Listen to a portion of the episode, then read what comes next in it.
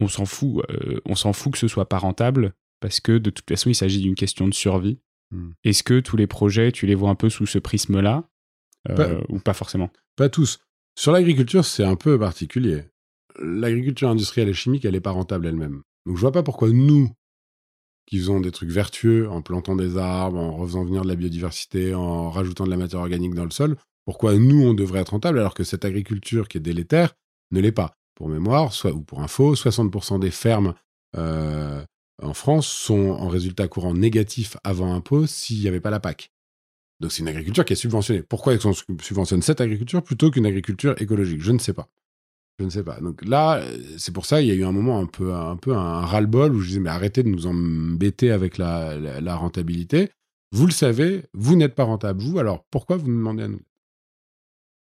Après, euh, oui, oui. Euh, donc avant de, passer, euh, oui, il faut que ce soit rentable. Il y a quand même un, moment où il faut savoir dire l'économie n'est pas une science.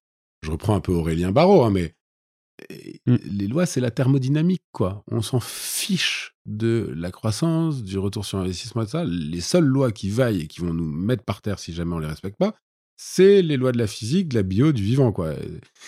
Et pour moi, quelque chose qui va dans ce sens-là et qui régénère le vivant, etc., ne devrait pas être soumis aux mêmes règles économiques ou de rentabilité qu'un projet qui est délétère. Et donc, quelque part, oui, on s'en fiche. Et en fait, il est bien plus rentable pour le gouvernement d'investir dans des dans des, projets, dans des initiatives qui, créent des conditions favorables à notre propre survie, plus tard, donc euh, planter des arbres, et ça. Beaucoup plus rentable de faire ça que de payer la facture des dégâts si on fait pas. Hmm. Et pourquoi on n'arrive pas à le prouver? Non, mais on le prouve. Enfin, alors, nous, euh, clairement, euh, les, externalités des agricultures, ça, c'est le plaidoyer ferme d'avenir. 2016, on le présente à l'Assemblée, c'est 150 pages.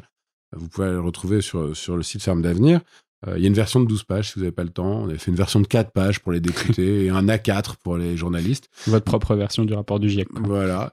Bah, pas du GIEC, mais en gros, on, est, on, objectivait les, les, coûts cachés de l'agriculture et on dit, bah voilà, en fait, juste euh, la facture de dépollution de l'eau imputable à l'agriculture chimique, ce serait 60 milliards par an si on voulait dépolluer les nappes. Juste, pour info, le PIB de l'agriculture en France, c'est 60 milliards. Autrement dit, on produit 60 milliards de denrées et on pollue pour 60 milliards l'eau. Donc, c'est-à-dire si on voulait provisionner le coût de la dépollution, il faudrait déjà doubler le prix de l'agriculture. Le prix de l'alimentation, là, tu ferais, oh, c'est beaucoup trop cher. Ah bah oui, bah, donc, du coup, on va faire différemment peut-être. et donc, voilà.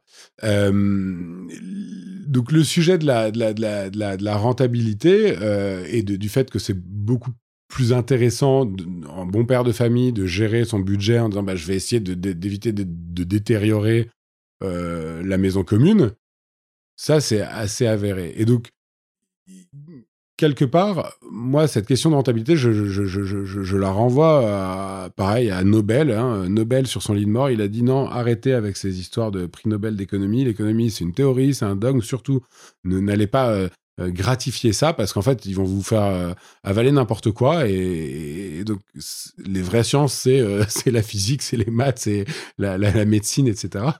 Et, et voilà.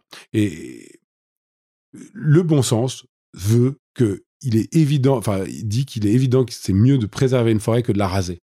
Pourquoi est-ce que l'économie incite au contraire? Je ne sais pas, je suis pas économiste, je sais juste que c'est merdique et qu'il faut pas faire ça et qu'il faut être en désobéissance économique sur certains trucs. Et après, je termine quand même parce que oui, un projet comme Sailcop, si c'est pas rentable, on va pas réussir à le développer. Or, on se place en concurrence à l'avion, à la vedette, au ferry, et eux sont rentables souvent par des DSP, une délégation de service public, ou par des exonérations de taxes sur le kérosène. Et donc, ils permettent de, payer, de, sortir des billets abordables et, d'envoyer des gens pour 300 balles à New York. Bon, euh, on est en concurrence avec eux.